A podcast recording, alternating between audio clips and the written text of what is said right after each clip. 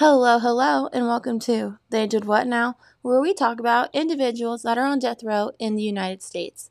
There are currently 27 states that have the death penalty, as well as the U.S. government and the U.S. military. As of October 1st, 2020, there are 2,553 inmates on death row. Since 1976, there has been 1,534 executions, and since 1973, 185 have been exonerated. Today, we're going to talk about Ennis Reed, who is on death row in California. Carlos Mendez and Amaryllis Vasquez took a meal break and headed to Tacos El Unico in Compton. They parked in the parking lot and ordered food to go. When they were headed back to their truck, they noticed a man walking toward them with a large pistol. As Carlos started the truck, the man began to shoot them from about 20 feet away. Amaryllis was hit first in the head. Carlos was then struck in the right cheek. He got out of his car and started running, where he was struck in the left thigh. After running for about 15 feet, he ran back toward the truck because his wife was still inside. Carlos ran to the passenger side, and the man shooting at them disappeared. Amaryllis died from gunshot wound to her head, and Carlos survived his injuries. At the scene, Carlos described the man as a black male with a black jacket. Later in the evening, at the hospital, Carlos described the man as a black male about 5'8 to 5'11 in height 20 to 25 years in age, clean shaven, short black hair, wearing a black jacket and black jeans. In January of 1977, Carlos was shown a six photo array that included Ennis Reed and identified Reed as the shooter. In May of 1998, Carlos identified Reed as the shooter at a preliminary hearing.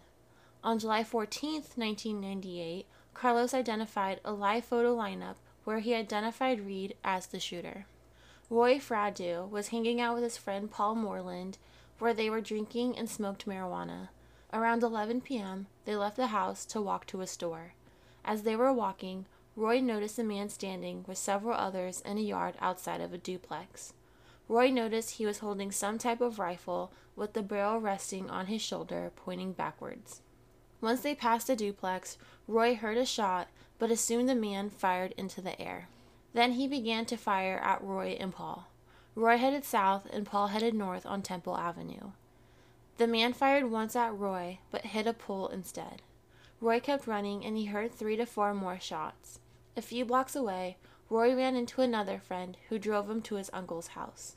Roland Darby was at his house near Glencoe and Temple when he heard a series of shots, a pause, and another series of shots. When police arrived, they found Paul's body at the corner of Glencoe and Temple. Paul had been shot nine times, and police collected three shell casings and bullet fragments from his surrounding area. When Paul was killed, a deputy medical examiner found PCP and cocaine in his system. The next night, three officers chased a man named Chico McLean into a house near the scene of Paul's murder. Chico was a suspect in an unrelated matter to the murder. Police had encountered Ennis Reed near the intersection of Glencoe and Temple. They filled out a field interview card describing their interaction with him. The officers encountered an unidentified man in the house, but did not arrest him. They found an SKS rifle and magazines, which they seized because it fired the same caliber bullet as the shell casings that were found the previous night. A forensic expert identified two of the three casings found near the scene to have been fired by the SKS rifle. Tests were inconclusive as to whether the bullet fragments came from the SKS rifle. Fingerprints from the weapon or magazine could not be obtained. In April of 1997, Roy was shown a six photo array that included a picture of Reed. Roy identified Reed and again in a post preliminary lineup. The first penalty phase trial ended in a hung jury, with the jury voting 7 to 5 in favor of life without parole. On July 30, 1999, the penalty phase retrial commenced. On August 4, 1999, the jury recommended death. On September 29, 1999, the trial court denied Reed's motion for a new trial and sentenced him to death.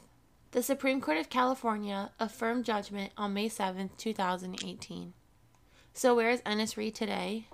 Today, Ennis Reed is a condemned inmate at the San Quentin State Prison where he has been admitted since October 13, 1999. Thank you for listening to another episode of They Did What Now? If you have any questions or want to hear about a certain death row inmate, feel free to email us at theydidwhatnowpodcast at gmail.com.